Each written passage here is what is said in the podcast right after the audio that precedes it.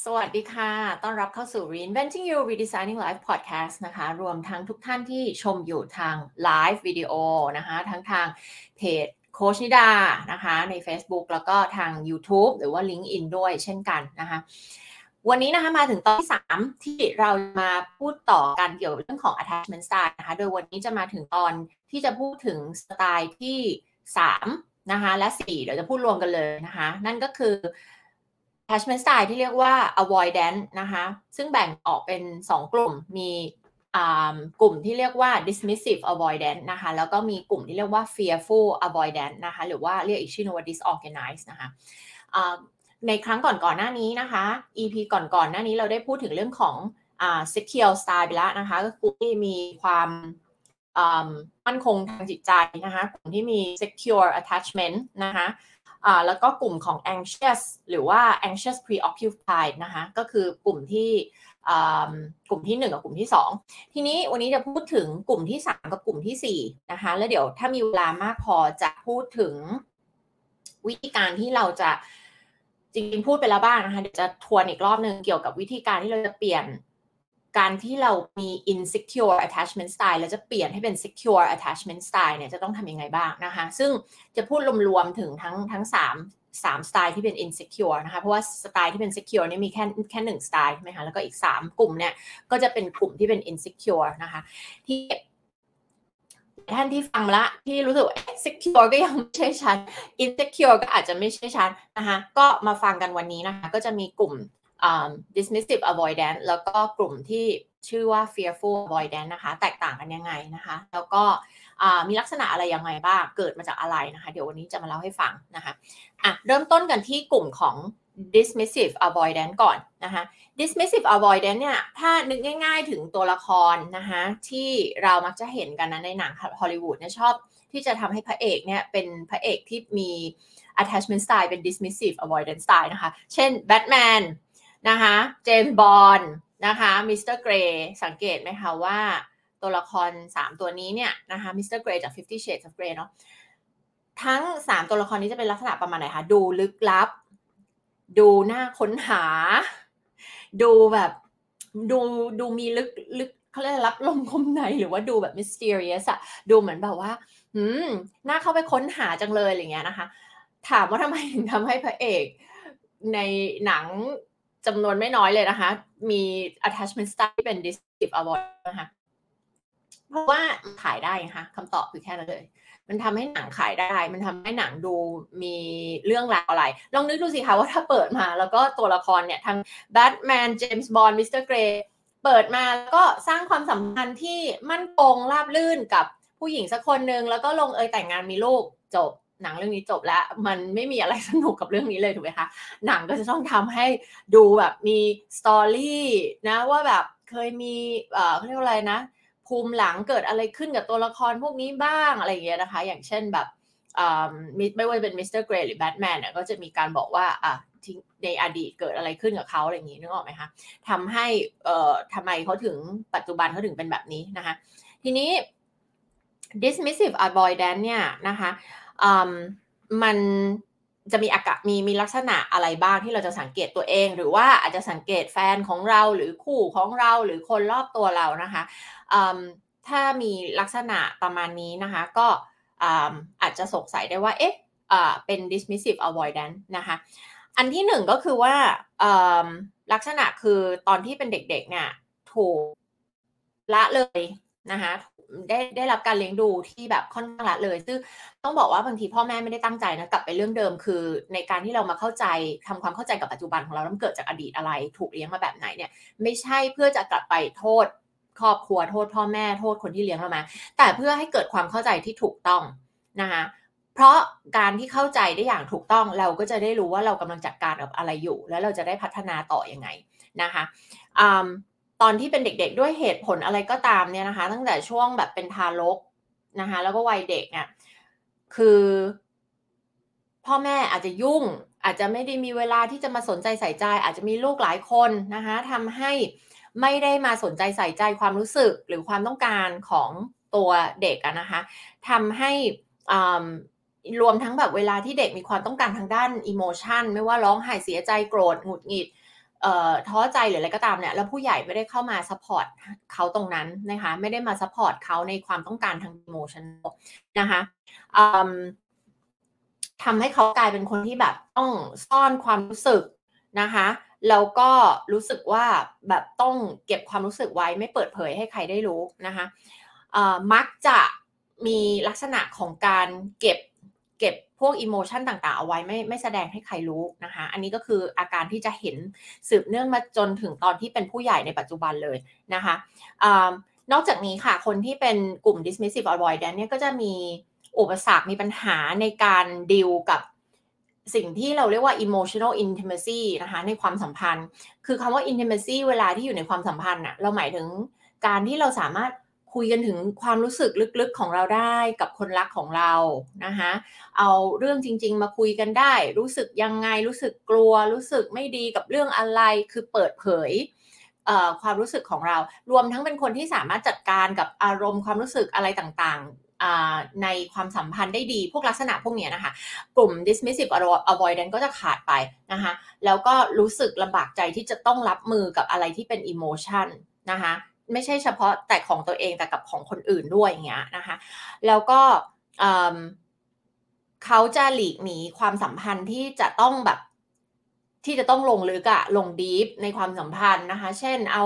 เรื่องความรู้สึกความอะไรที่เป็นอิโมชันที่แบบลึกๆกันที่คนเวลาเวลาเราคอนเน็กกันในระดับลึกอะเราจะคุยเรื่องพวกนี้กันถูกไหมคะเราจะมีการแบบคุยกันถึงเรื่องที่เป็นอิโมชันความ เป็นความกลัวชีวิตนี้เราแบบมองหาอะไรเราต้องการอะไรความหมายของชีวิตคืออะไรอันนี้พวกนี้ซึ่งเป็นบทสนทนาที่มันอยู่ในระดับลึกถูกไหมคะเวลาที่เป็น dismissive avoidance เนี่ยก็จะไม่อยากพูดเรื่องพวกนี้ แล้วก็อยากที่จะ keep relationship ให้มันเป็นระดับ surface นั่นก็คือระดับผิวๆไม่ต้องมาคุยเรื่องพวกนี้ไม่ต้องมี connection ทางด้าน emotion ทางด้านจิตใจแค่เหมือนคบกันแค่ระดับผิวๆ ระดับ surface โอเคแบบ hang out ไปดูหนัง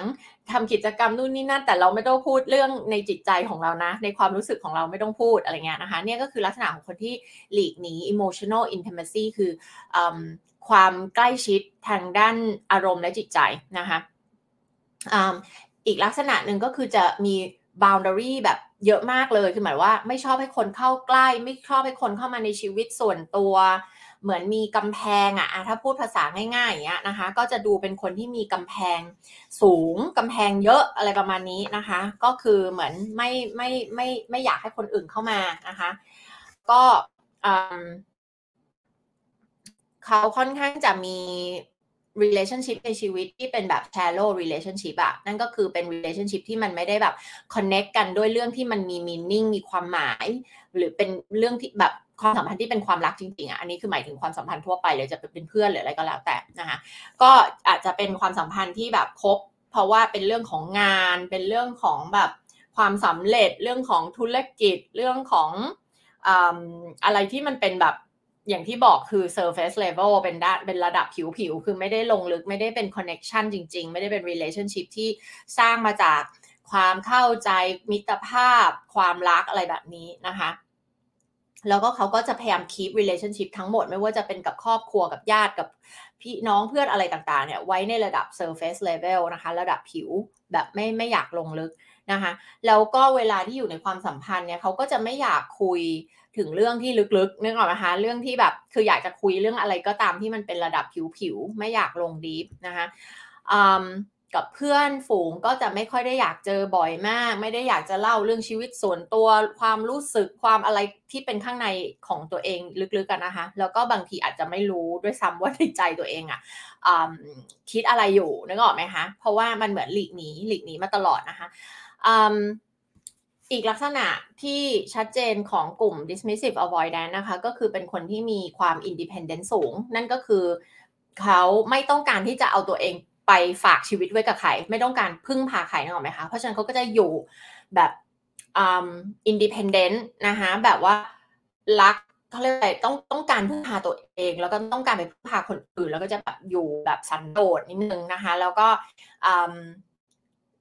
ต้องเขาคือรักในอิสระอิสระภาพของชีวิตของตัวเองมากนะคะ จนไม่อยากเอาเอาไปผูกกับใครหรือว่า ไม่อยากที่จะพึ่งพาใครอะฮะไม่ไม่เพราะว่ามันอย่างที่บอกเป็น pattern ที่สร้างมาตั้งแต่เด็กที่เด็กถูกเลี้ยงมาให้แบบ you ต้อง independent you ต้องแบบพึ่งตัวเองนะ ไม่ไม่มีใครมานั่งใส่ใจอารมณ์ความรู้สึกของ you นะนึกออกไหมคะ ก็เลยทำให้ติดเป็น pattern แบบนี้มาจนโตนะคะมักจะมีลักษณะ ความแบบไม่ไว้ใจคนนะคะ เพราะว่าอย่างที่บอกคือมันเกิดมาจากตอนเด็กเขาไม่ได้รับ support ที่เขาต้องการนะคะ อีกลักษณะหนึ่งก็คือจะเป็นคนที่ค่อนข้าง criticize อืม critical กับคนอื่นนะคือมีการเหมือนแบบมีมาตรฐานที่ในการวัดคนอื่นที่ค่อนข้างสูง ทั้งต่อคนอื่นแล้วก็ตัวเองนะคะมันก็จะแสดงออกมาผ่านการรู้สึกมีความกดดันอะไรบางอย่าง แล้วก็เหมือน เหมือนมองว่าคนนี้ก็ ไม่ดีอย่างนั้นคนนี้ก็ไม่ดีอย่างนี้ คือเห็นแต่ในสิ่งที่ไม่ดีในคนอื่นอะไรอย่างนี้นะคะอันนั้นคือลักษณะของอคนที่เป็นกลุ่ม dismissive avoidance นะคะ นอกจากนี้ลักษณะอีกอันคือเนื่องจากทำไมถึงใช้คาว่า dismissive ล่ะ ก็เพราะว่า dismissive มันคือการที่เหมือนแบบทำเหมือนกับสมมุติว่าแฟนมาพูดด้วยว่า เออฉันรู้สึก เสียใจที่เธอทำแบบนี้แบบนั้นทั้งหน้าเธอทำอีกแบบหนึ่งได้ไหมอะไรเงี้ยนะคะ แล้วคนที่เป็น dismissive avoidance ก็จะแสดงออกแบบ dismissive ก็คือแบบ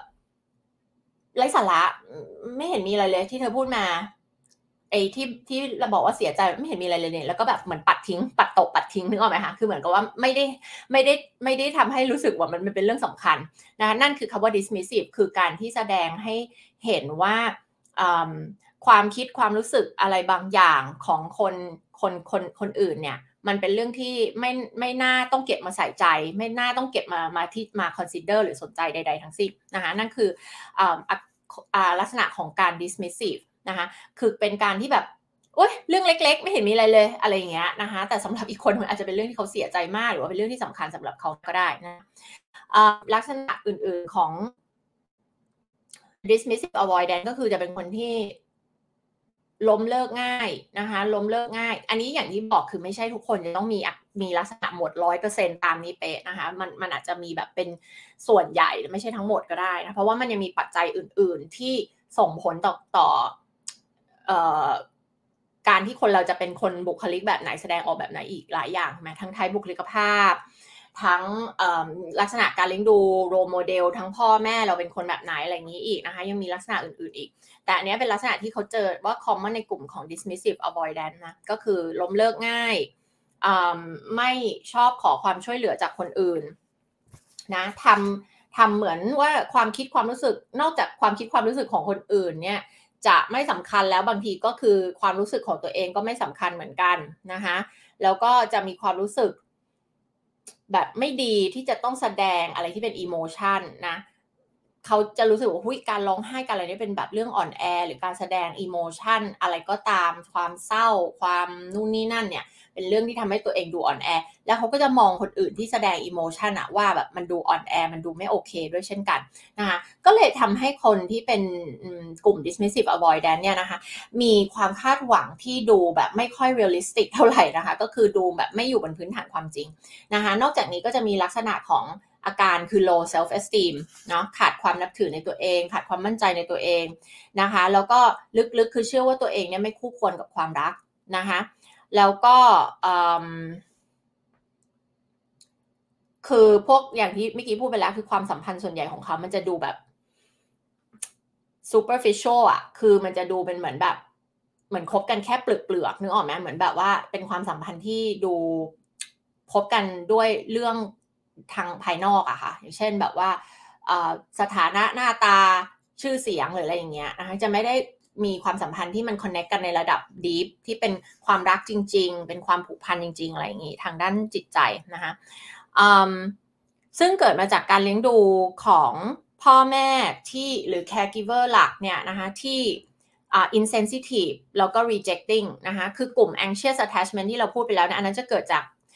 ถูกเลี้ยงดูมาแบบ insensitive แล้วก็ไม่ไม่เสมอต้นเสมอปลาย หมายถึงว่า วันหนึ่งปลอบใจหกล้มเหมือนกันหกล้มร้องไห้เหมือนกันวันหนึ่งเนี่ยปลอบใจเด็กแต่อีกวันหนึ่งโหใส่เด็กเนอะไหมคะนั่นคือมันมันเป็น inconsistent มันก็เลยทำให้เด็กเกิด anxious คือแบบ มันเหมือนเอาแน่ไม่เอาแน่เอานอนไม่ได้ว่าตกลงวันนี้แบบ พ่อหรือแม่ของเราหรือคนที่เลี้ยงเราเนี่ยจะแบบจะ respond จะ react แบบกลับมายังไง จะตอบสนองกลับมายังไงเนออกไหมคะแต่อย่างกลุ่มของเอ่อ dismissive avoidance เนี่ยนะคะ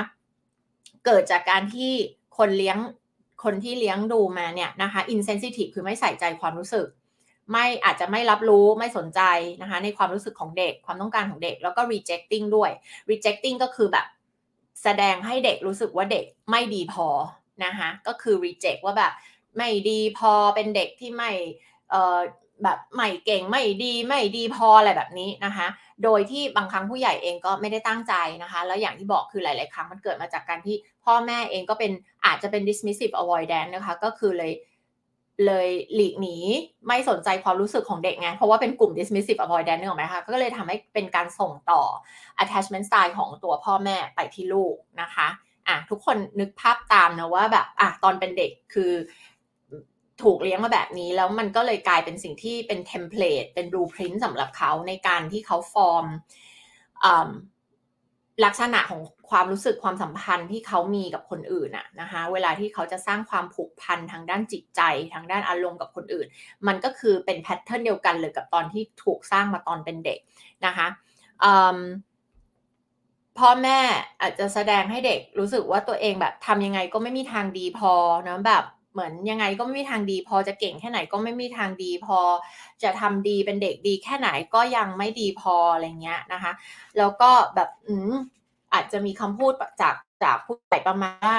แบบทำไมมีความต้องการอะไรเยอะแยะไปหมด ต้องการการดูแล support อะไรจากผู้ใหญ่เยอะแยะไปหมดไม่ได้นะเธอต้องอยู่ด้วยตัวเองอะไรแบบนี้นะคะ แล้วก็เกิดการเมินเฉยหรือว่าไม่ใส่ใจ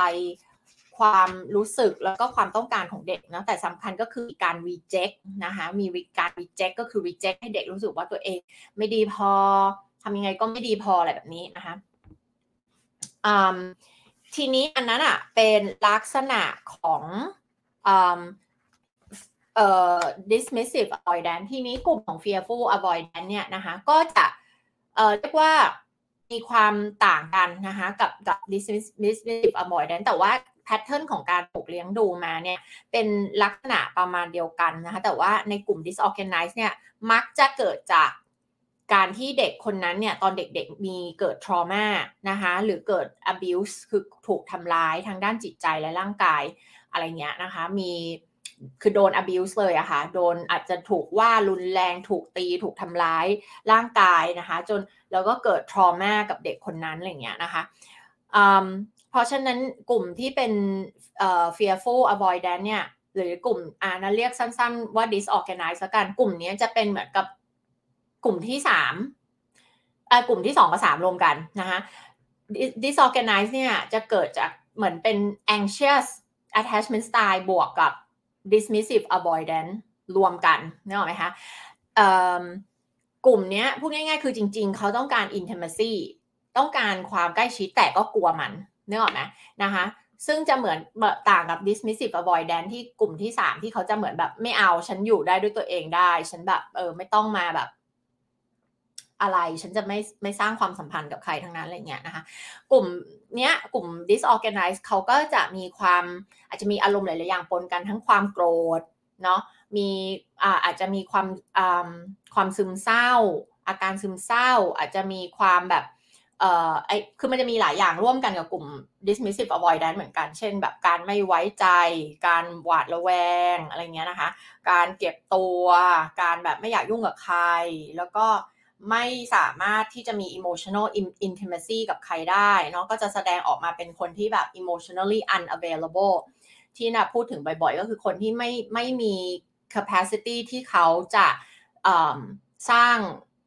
เขาเรียกอะไรอะ connection ในด้านระดับ emotion กับกับคนอื่นได้นะคะอันเหล่านี้ก็จะเป็นลักษณะที่คล้ายๆกันกลัวการคอมมิชเมนต์เนาะกลัวที่จะต้องเข้าไปอยู่ในความสัมพันธ์ที่ต้องคอมมิตต้องเป็นจริงจังต้องระยะยาวอะไรเงี้ยนะคะอาจจะมีลักษณะของการ push and pull คือเหมือนแบบ ฉันก็อยากได้ความรัก ฉันก็อยากที่จะเข้าไปฉันก็อยากจะโหยหาความรักเนี้ย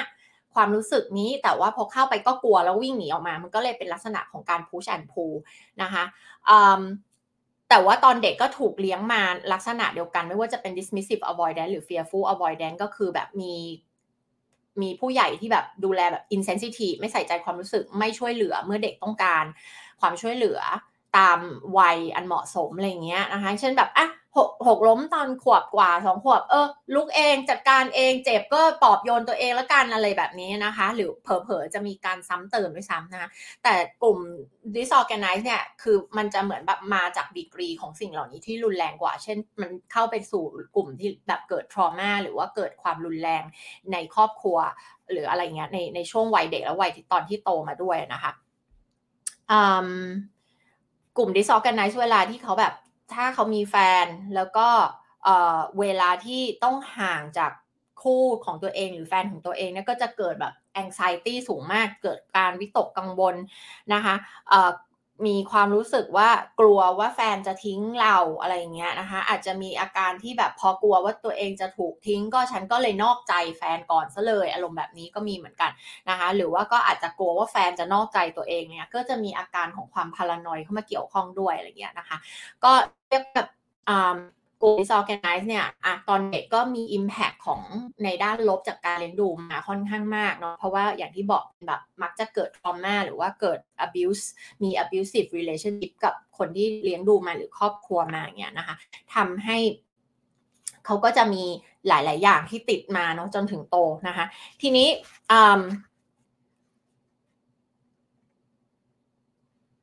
เหมือนที่บอกอะค่ะ ก็คือว่าลักษณะของการถูกเลี้ยงโดยโดยผู้ใหญ่หรือโดยพ่อแม่เนาะก็คือขาดการรีสปอนส์ขาดการตอบสนองต่อความต้องการของเด็กอย่างเหมาะสมนะคะมีการหลีกหนีไม่สนใจอารมณ์ความรู้สึกของเด็กไม่ว่าโกรธเศร้าเสียใจนู่นนี่นั่นก็คือไม่สนใจปล่อยเด็กเมินเฉยต่อเด็กอะไรเงี้ยแล้วก็บางครั้งก็เกิดจากการที่พ่อแม่เองมีภารกิจนู่นนี่นั่นเยอะแยะไปหมด แล้วก็แต่แต่สำหรับ disorganize มันคือจะต้อง มีองค์ประกอบของการใช้คำพูดรุนแรงแล้วมีการ reject มีการแบบทำให้เด็กรู้สึกว่าตัวเองไม่ดีพอไม่เก่งพอไม่มีคุณค่า อืมแบบไม่ not worth it อะแบบ not worthy นะคะไม่มีแบบคุณค่ารู้สึกไร้คุณค่ารู้สึกไม่ดีพออะไรประมาณนี้นะคะอืมพอโตขึ้นมามันก็จะมีอาการพวกถึงถึงบอกว่ามีอาการพวกเกี่ยวกับเรื่องของขาดขาด self esteem ขาด self worth แบบ หรือบางทีที่เรียกทั่วไปว่าเออแบบไม่รักตัวเองอะไรอย่างนี้เป็นต้นนะคะ ก็อันนี้นะคะก็จะเป็นการสรุปเนาะสำหรับทั้ง 4 กลุ่มนะคะ ทั้ง secure attachment style anxious attachment style dismissive avoidance แล้วก็ fearful avoidance นะหรือว่า disorganized นะคะทั้ง 4 สไตล์ ทีนี้วิธีการนะคะในการที่เราจะ เปลี่ยนตัวเองนะคะจากการที่เราเรามี insecure attachment style ไม่ว่าจะเป็นสไตล์ไหนใน 3 สไตล์นั้นก็ตามนะคะ แล้วเราต้องการที่จะพัฒนาเปลี่ยนตัวเองมาเป็น secure attachment style มีคนลูกค้าบางครั้งจะถามว่าแล้วมันต้องใช้เวลานานเท่าไหร่อันนี้ตอบไม่ได้ เพราะว่าอยู่ที่คนจริง ๆ อยู่ที่ความตั้งใจของคนคนนั้น อยู่ที่ว่าในอดีตเคยเกิดอะไรขึ้นมากน้อยแค่ไหนนะคะ อยู่ที่สถานการณ์ของเขาอยู่ที่ว่าวันนี้เขาเจ็บปวดมากแค่ไหน แล้วก็อยากที่จะเปลี่ยนมากแค่ไหนอะไรเงี้ยนะคะ แต่ยังไงก็คงต้องใช้เวลาเป็นหลักปีแหละนะคะ เป็นหลักปีจะหนึ่งปีจะสามปีจะห้าปีจะสิบปี อันนี้ก็ไม่มีใครสามารถที่จะตอบได้นะคะ เพราะว่ามันขึ้นอยู่กับบุคคลคนคนนั้นนะคะ เพราะว่าไม่ใช่ว่าไม่รู้วิธีการคือรู้วิธีการแล้วเอาไปทำหรือเปล่านะคะ ซึ่งอะเดี๋ยวจะมาพูดถึงวิธีการนะคะว่า วิธีการที่เราจะเปลี่ยนจาก secure attachment style ให้ไปเป็น attachment style ที่เป็นแบบ secure จาก insecure มาเป็น secure เนี่ยจะต้องทำยังไงบ้างนะหนึ่งก่อนอื่นเลยต้องรู้ตัวก่อนนะคะว่าเราเป็นเรา มันมีที่ไปที่มาของปัญหาเราที่เราเจออยู่ทุกวันเนี่ยคืออะไร คือต้องรู้ตัวก่อน เพราะว่าถ้าหากว่ายังไม่รู้ตัวนะเราก็จะคิดว่าอ๋อนี่ก็คือธรรมชาติของเรา ก็เราเป็นอย่างนี้เราก็เป็นอย่างนี้ตั้งนานแล้วอะ่ะ มันเป็นแค่แบบบุคลิกของเราหรือเปล่า มันเป็นแค่อะไรลักษณะความชอบเราชอบเป็นอย่างนี้เราเป็นคนชอบอยู่สันโดษแล้วไม่อยากมีแฟนอะไรอย่างนี้หรือเปล่า ซึ่งจริงมันไม่ใช่นะคะ เพราะว่าการเป็นสันโดษมันเป็นคนละเรื่องกันกับการที่เป็นคนที่ไม่สามารถสร้าง emotional connection กับคนได้ มันเป็นคนละเรื่องกัน การที่บอกเป็นคนสันโดษเนี่ยนิดาก็ไม่รู้ว่าคำว่าสันโดษสำหรับหลายๆคนแปลว่าอะไรแต่ตีความว่ามันคือการที่คุณเป็น introvert นะคะซึ่ง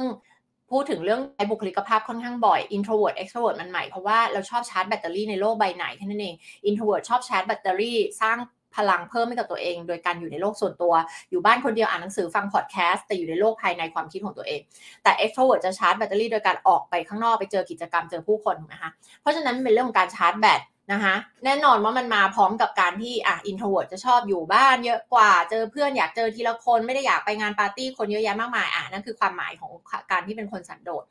แต่ คนสันโดษหรือคน introvert เนี่ยเขาก็ยังสามารถที่จะสร้าง emotional connection กับคนได้อย่างปกตินะคะสามารถ express ความรู้สึกของตัวเองได้นะคะสามารถที่จะให้ความสำคัญกับความรู้สึกของคนอื่น ได้เวลาคนอื่นเขาร้องไห้ หรือเขารู้สึกไม่ดีก็ปลอบโยนเข้าใจได้ empathize ได้อะไรเงี้ยนะคะ แต่ว่าเรื่องนี้ทั้งหมดที่เราพูดถึงกันถึงอาการต่างๆ ของที่เป็น insecure attachment style เนี่ยมันเป็นคนละเรื่องกันนะคะ เพราะฉะนั้นเนี่ย เราจะต้องรู้ตัวก่อนนะคะว่าอะมันคือปัญหาของเราคือเรากำลังมี insecure attachment เนาะจากที่เป็น anxious dismissive avoid หรือว่า disorganized ก็ตามเนี่ยนะคะ แล้วเราก็ต้องกลับไปทำความเข้าใจว่ามันเกิดมาจากอะไร แน่นอนมันอาจจะไม่ได้รู้ได้ทั้งหมดนะ บางคนอาจจะไม่มีโอกาสที่ได้ไปถามใครว่าตอนนั้นมันเกิดอะไรขึ้น หรือว่ามันมันก็มันเป็นเรื่องในอดีตผ่านมาแล้วนะคะ ไม่ได้หมายเพราะว่าจะต้องกลับไปรู้ ให้เห็นแน่ชัดเลยว่าตอนนั้นเราถูกเลี้ยงมายังไงไม่ใช่นะคะ และจะบอกให้จริง ๆ มันไม่ต้องย้อนทายมชชีนกลับไปดูอะจริง ๆ ถ้าหากว่าเราจำได้หรือว่าพ่อแม่เรายังอยู่เนี่ยนะคะ เราก็จะเห็นแล้วแหละว่าพ่อแม่เรามีลักษณะแบบไหนถูกไหมคะเพราะว่าเอ่อเมื่อ 30-40 ปีที่แล้ว 20 ปีที่แล้วเขาเป็นยังไงเขาเลี้ยงเรามายังไงอะ่ะคือ มันก็มีแนวโน้มอย่างสูงที่วันนี้เขาก็จะเป็นคนคล้ายๆ แบบนั้นเช่นกันอาจจะไม่ใช่เป๊ะนะคะ แต่ว่าก็จะมีลักษณะคล้ายๆ กัน ซึ่งจริงแล้วคนส่วนใหญ่ก็จะ identify ได้เลยว่าเออแม่ฉันเป็นคนอย่างนั้นแหละพ่อฉันเป็นคนอย่างนั้นแหละหรือคนที่เลี้ยงฉันมาเป็นคนแบบนั้นแหละอะไรเงี้ยนะคะ หรือว่ามันอาจจะเคยเกิดเหตุการณ์หลายๆที่รุนแรงที่ทำให้เด็กรู้สึกไม่มั่นคงทางจิตใจอย่างเช่นติดพี่เลี้ยงคนนึงมากๆ แล้วอยู่ดีๆ พี่เลี้ยงคนนั้นก็หายไปแบบ ที่ไม่มีใครบอกว่าเกิดอะไรขึ้นแบบหายไปได้ยังไงอย่างเงี้ยแล้วมันทำให้เด็กรู้สึกแบบสูญเสียทางด้านจิตใจรู้สึกเหมือนแบบว่าขาดความมั่นคงทางจิตใจไป มันก็แบบเหมือน มุมมองที่เขามีต่อโลกมันกลายเป็นแบบเฮ้ยแบบฉันจะฉันจะแบบเอาใจเอาความรักของฉันไปผูกพันกับใครไม่ได้มันเป็นเรื่องอันตราย แบบแล้ววันหนึ่งคนคนที่ฉันรักก็จะต้องทิ้งฉันไปเนอะไหมคะคือมันไปสร้าง กรอบความคิดชุดความคิดในในตัวเด็กคนนั้น แล้วเด็กคนก็โตเติบโตมาด้วยกรอบความคิดแบบนั้นนะคะมันเป็นเหมือน template หรือแบบรูปแบบความผูกพันทางด้านอารมณ์และแบบความรักทางด้านอารมณ์ การผูกพันทางด้านอารมณ์เนี่ยนะคะแล้วเด็กก็ใช้ติดเป็นเหมือนเป็นเป็นพิมพ์เขียวเป็น blueprint เป็น template ของเขาเนี่ยมามาตลอดเรื่อยๆเลยนะคะทีนี้เมื่อไม่รู้ตัวว่าคืออะไรมันก็จะจัดการไม่ได้นะคะ ดังนั้นเนี่ย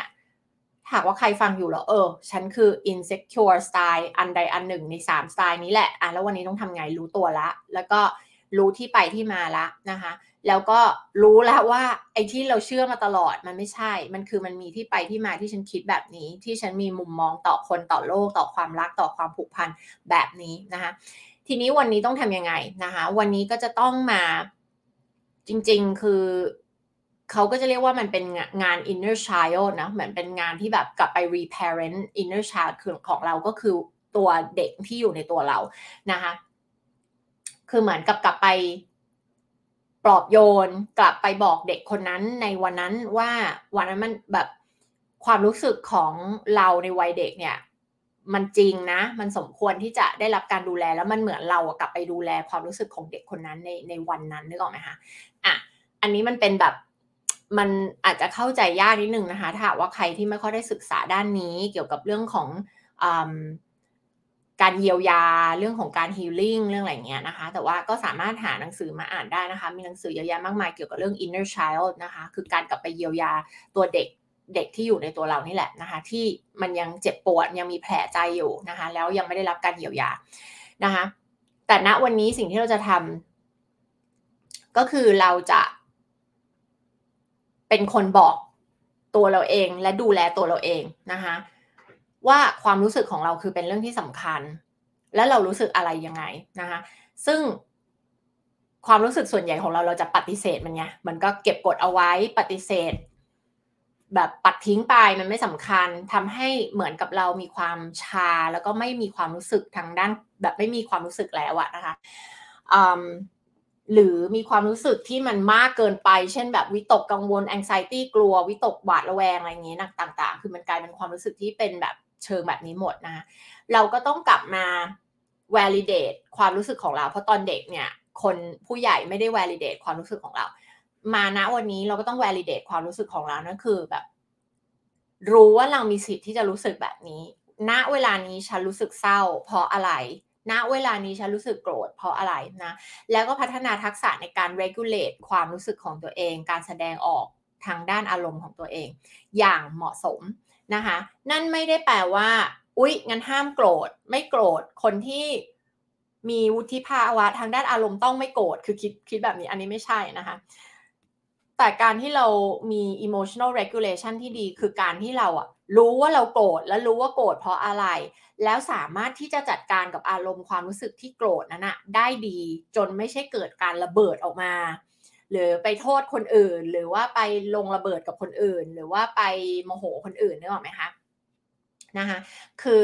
รู้ที่ไปที่มาของอารมณ์ความรู้สึกของตัวเองว่ามันเกิดมาจากอะไรนะคะและเกิดการจัดการอย่างถูกวิธีนะคะซึ่งการจัดการมันก็มีหลายวิธีตั้งแต่กลับไปมองว่าอะ เดี๋ยวไอ้เรื่องที่โกรธเนี่ยโกรธมาจากอะไร เรื่องที่เสียใจเสียใจมาจากอะไรอ๋อรู้สึกไม่ดีพอใช่ไหมโกรธคือโกรธใครจากในอดีตหรือเปล่า แล้วมันมันมีที่ไปที่มายังไง พอเรารู้ที่ไปที่มาของหลาย ๆ อย่างอะค่ะ มันก็จะทำให้เรากลับมาแบบเข้าใจมันนะคะแล้วก็เอ่ออิโมชันที่แต่ก่อนไม่เคยรู้ว่ามันมีที่ไปที่มาจากอะไร พอเราเข้าใจมันแล้วเราก็จะสามารถจัดการมันได้อย่างถูกต้องมากยิ่งขึ้น ได้ด้วยวิธีที่ดีมากยิ่งขึ้นนะคะ แต่ หลายคนเข้าใจว่าเข้าใจผิดว่า emotional regulation แปลว่าฉันต้องแบบไม่แสดงออกเลยว่าฉันโกรธ ฉันต้องเหมือนเก็บเก็บเก็บเก็บเก็บเก็บไว้อะไรเงี้ยนะคะ อันนี้ไม่ใช่วิธีที่ถูกต้อง เพราะว่าจริงมันมันไม่เก็บไปไหนไม่ได้หรอกค่ะ มันก็จะระเบิดออกมาจะระเบิดออกมาแบบเงียบๆหรือระเบิดออกมาแบบตูมเลยอะไรเงี้ย ก็คือมีหลายแบบถูกไหมคะ แต่ว่าความจริงแล้วเราจะต้องรู้ว่าเราจะทำยังไงจัดการกับ ไออารมณ์อันนี้แล้วก็ปัญหาอันนี้ เพราะว่าอารมณ์ที่เป็นเชิงลบมันเกิดมาจากปัญหาบางอย่างถูกไหมคะถ้าเราไปแก้ที่ต้นปัญหาต้นต่อเนี่ยนะคะ เราก็จะไม่ต้องระเบิด แล้วก็มันจะถูกแสดงออกมาอย่างเหมาะสม อย่างเช่นคนที่อย่างยกตัวอย่างคนที่เป็นกลุ่ม anxious um, attachment เนี่ยแล้วแบบ ชอบไม่พูดความต้องการของตัวเอง แล้วเก็บเก็บเก็บไว้เก็บไว้เก็บไว้ทำตามที่คนอื่นต้องการทำความที่คนอื่นต้องการ แล้วก็แบบความรู้สึกความต้องการของฉันไม่สำคัญกดไว้กดไว้กดไว้กดไว้ จนวันหนึ่งระเบิดออกมาเงี้ยนึกออกไหมคะนั่นอะก็คือแปลว่ายัง regulate emotion ของตัวเองได้ไม่ดีนะคะ เพราะฉะนั้นก็ต้องกลับไปดูว่าความคิดของเราคืออะไร ความต้องการในชีวิตของเราคืออะไรอะไรเงี้ยนะคะ แล้วก็เรียนรู้ในเรื่องของ boundary อะไรควรไม่ควรถูกต้องไม่ถูกต้องนะคะ เวลาเรามีกำแพงมากเกินไปหรือเปล่า หรือว่าเราล้ำเส้นคนอื่นไปหรือเปล่า หรือว่า boundary ของคนอื่น คืออะไร boundary ของเราคืออะไรนะคะแล้วก็เรียนรู้ที่จะ express สิ่งที่ตัวเองต้องการนะคะแล้วก็ความรู้สึกของตัวเองออกไปอย่างอย่างดีอย่างเหมาะสมนะคะเช่นสามารถที่จะสื่อสารกับคนอื่นว่าอะเวลานี้ฉันรู้สึกแบบนี้ เธอช่วยฉัน ทำแบบนั้นแบบนี้ได้ไหมหรือว่าเวลาฉันเธอเป็นอย่างนี้ฉันทำให้ฉันกลัว ครั้งหน้าเธอช่วยพูดอีกแบบหนึ่งได้ไหมหรือว่าเธอช่วยปลอบใจฉันได้ไหมเวลาที่ฉันเป็นแบบนี้อะไรเงี้ยนี่คือการแสดงอิโมชันความรู้สึกของตัวเองออกไป แล้วก็บอกว่าตัวเองเนี่ยต้องการอะไรในความสัมพันธ์นี้นะคะ จะบอกว่ามันไม่มีสูตรมหาศาลที่แบบ โอ้แบบ ทำให้คุณเปลี่ยนจาก insecure style แล้วแบบตื่นขึ้นมาพวกนี้คุณเป็น secure style เลยมันไม่ใช่ มันคือการที่ในสมองของเราอะมันเกิดมันต้องไป rewiring เนาะก็คือว่าเดิมทีมันมีความคิดความเชื่อบางอย่างที่เราแบบเราเราฝังเราโปรแกรมสมองเรามาแล้วอะถูกไหมคะว่าถ้าเกิดแบบนี้ฉันต้องทำแบบนี้ หรือว่ามีการเชื่อมโยงระหว่างความคิดว่าถ้าฉันรักใครแล้วเขาต้องทิ้งฉันไปอันเนี้ยนึกออกไหมคือมันเป็น เขาเรียกว่าไอการเชื่อมโยงของไอนูโรต่างๆ ในสมองเรามันเกิดการเชื่อมโยงไว้แบบนั้น ไว้จนมันเก่งมากๆแล้วอะการเชื่อมโยงนี้อ๋อเจออย่างนี้ต้องทำอย่างนี้ เห็นอันนี้ต้องแปลว่าอย่างนี้อย่างเงี้ยค่ะ มันคือเกิดการเชื่อมโยงไว้ในสมองของเราแล้ว ทีนี้เราก็ต้องมาทำการเชื่อมโยงใหม่นะคะโดยการที่เราจะต้องทำพฤติกรรม เราจะต้องบอกตัวเองด้วย mindset หรือกรอบความคิดชุดความคิดเสมือนว่าเราอะเป็นคนที่มี secure attachment style นะคะซึ่งคนที่มี secure attachment style ก็จะเป็นคนที่ ไว้ใจคนสามารถสร้างความสัมพันธ์ที่มีความมั่นคงได้นะคะออยู่บนหลักความเป็นจริงนะคะ มี high self esteem ไว้ใจคนอื่น สามารถแสดง emotion ของตัวเองออกมาได้อย่างเปิดเผย สามารถสื่อสารสิ่งที่ตัวเองต้องการออกมาได้อย่างดี อย่างตรงไปตรงมาอะไรเงี้ยนะคะ ก็คือว่าเราต้องทำสิ่งต่างๆ เหล่านี้รวมทั้งแบบอย่างเรื่องการพัฒนา self esteem ก็ไปฟังที่ในในเรื่องของ self esteem ที่เราพูดถึงบ่อยๆนะว่ามันจะต้องพัฒนาผ่านผ่านวิธีการอะไรบ้างเนี้ยนะคะ คือเราต้องทำตัวเหมือนกับว่าเราคือคนที่เป็น secure attachment style ทำทุกอย่างเหมือนเขา จนในสมองอะ่ะมันเกิดการเชื่อมโยงเส้นทาง neural pathway ใหม่ neural pathway ใหม่นะคะ ที่เกิดการเชื่อมโยงในสมองว่าจากแต่ก่อนเคยเชื่อว่าถ้าฉันมีความรักแล้วเขาจะทิ้งฉันไป หรือฉันไม่สามารถพึ่งพิงใครได้นะ หรือความรู้สึกของฉันไม่สำคัญ มันก็จะถูก rewire แล้วเกิด neural pathway ใหม่นะคะ แล้วเกิดความคิดความเชื่อที่เชื่อเลยว่า เดี๋ยวการแสดงออกทางด้าน emotion คือเป็นเรื่องที่ดี การที่ฉันจะ express ความต้องการของตัวเองเป็นเรื่องที่ดี การที่ฉันจะ set boundary ที่มันดีเนี่ยเป็นเรื่องที่ดี และการที่ฉันจะสร้างความผูกพันทางด้านจิตใจและทางด้านอารมณ์กับคนอื่นเนี่ยเป็นเรื่องที่ดีนึกออกไหมคะก็คือมันต้องมีการทำทำทำไปเรื่อยๆ จน มันเกิดผลลัพธ์ที่ดีกว่า และสมองให้รางวัลเรานึกออกไหมคะ ซึ่งถ้าถ้าเราทำสิ่งต่างๆ เหล่านี้ แล้วเราสร้างความสัมพันธ์ที่มันแบบสุขภาพดี แล้วมันมี emotional connection จริง สมองก็จะให้รางวัลเรา โดยการหลั่งฮอร์โมนความสุขต่างๆ ออกมาถูกไหมคะ ออกซิโทซินฮอร์โมนความผูกพันโดปามีนอะไรต่างๆ เนี่ยนะคะ แล้วก็ไปลดคอร์ติซอลลดพวกฮอร์โมนความเครียดต่างๆ มันก็จะเป็นการเหมือน reprogram สมองว่า เอ้ยทำแบบนี้ดีกว่าเยอะเลย การเป็น secure attachment style เนี่ยดีกว่าเยอะเลย เนี่ยมันจะเกิดการทำไปเรื่อยๆ ให้รางวัลในสมองตัวเองไปเรื่อยๆ เกิดการรีโปรแกรมเนี่ยในอันนี้ขั้นตอนนี้ไม่รู้นานเท่าไหร่ แต่จนในวันหนึ่งคุณก็จะรู้สึกว่า เออ ฉันเริ่มใกล้เข้าไปสู่ความเป็นคนที่มี secure attachment style มากยิ่งขึ้นแล้วนะคะ ก็คือต้องทำพฤติกรรมต้องมีความคิด ต้องมีหลาย ๆ อย่างที่สอดคล้องกับการเป็นคนที่มี secure attachment style นะคะ เราก็จะสามารถเปลี่ยน attachment style ของตัวเองได้นะคะ ก็อันนี้นะคะก็จะเป็นตอนสุดท้ายละเพราะเราพูดครบละนะคะในใน เกี่ยวกับทั้งทั้ง 4 attachment style แล้วก็วิธีการที่เราจะเปลี่ยนจากตัวเองจากมาเป็นจาก insecure attachment style ให้มาเป็น attachment style ที่เป็น secure ได้ยังไงนะคะ แล้วเดี๋ยวเดี๋ยวเราเจอกันนะคะในหัวข้ออื่นๆที่เราก็จะมาพูดต่อกันแหละนะคะ เกี่ยวกับเรื่องของความรักนะคะ relationship เรื่องการพัฒนาตัวเองนะคะ ก็ใครที่มีคำถามมีเรื่องราวที่อยากปรึกษาส่งมาทางเพจได้นะคะ แล้วก็ เล่าเรื่องราวของตัวเองมาแล้วเดี๋ยวนะจะเอามาตอบคำถามนะคะ แล้วก็จริงๆนะมีอีกไอเดียนึงก็คือว่า ใครที่แบบเต็มใจแล้วก็สนใจที่อยากจะถูกโค้ชแบบสดๆในรายการนะคะส่งมาได้เลยนะคะ แล้วก็เดี๋ยวจะถ้าดูแล้วเคสของใครที่คิดว่าจะช่วยได้หรือว่าน่าสนใจเดี๋ยวจะคัดเลือกออกมาเพื่อที่จะมา โค้ชกันสดๆ มาคุยกันสดๆ ในรายการเลยนะคะ แล้วก็จะเอามาเป็นเอ่อจะได้จะได้ให้คนอื่นได้เรียนรู้ร่วมกันด้วยนะคะ ว่าอะถ้ามีเคสคล้าย ๆ กันเนี่ย เราจะต้องคิดกับเรื่องนั้นยังไง เราต้องแก้ปัญหานั้นๆยังไงได้บ้างนะคะ แล้วก็เอ่อ core issue ของเราที่แท้จริงคืออะไร แล้วเราจะต้องจัดการกับมันยังไงนะคะ ก็อันนี้ฝากไว้นะคะ แล้วก็สำหรับใครที่ยังไม่มีหนังสือนะคะสองเล่มนี้อย่าลืมซื้อมาอ่านด้วยนะคะ จะได้ฟังคอนเทนต์ต่างๆของ ที่ทั้งอยู่ในเพจใน YouTube ในพอดแคสต์ได้เข้าใจมากยิ่งขึ้นนะคะ แล้วก็สำหรับใครที่ต้องการเข้าเวิร์กช็อปฟรีของเรานะคะ เกี่ยวกับเรื่องของการสร้างและดึงดูดความรักที่สุขภาพดีนะคะ ให้ไปที่ luckyinloveworkshop.com นะคะ เดี๋ยวนะขึ้น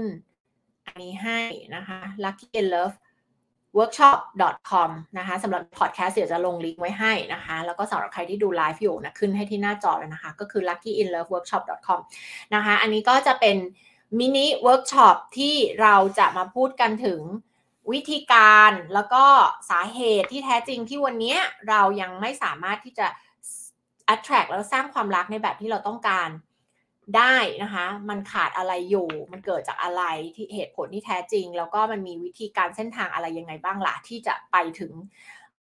จุดหมายปลายทางที่เราต้องการ นั่นก็คือสามารถที่จะดึงดูดสร้างความสัมพันธ์ที่มีคุณภาพนะคะก็ไปที่ luckyinloveworkshop.com นะคะแล้วก็สำหรับใครที่ถามว่าแล้วเวิร์กช็อปที่เป็นสำหรับคู่ชีวิตล่ะที่เป็น couples นะคะก็คือ love lab ของเราเนี่ยนะคะ เดี๋ยวถ้ามีช่วงที่เปิดเนี่ยเดี๋ยวจะแจ้งไปนะคะ แต่ว่าเดี๋ยวเราจะมีเวิร์กช็อปที่เป็นมินิฟรีเวิร์กช็อปนี่แหละที่เป็น virtual เป็นออนไลน์เนี่ยนะคะ ให้มาเข้านะคะ แล้วก็ถ้าว่าใครสนใจที่จะไปเข้า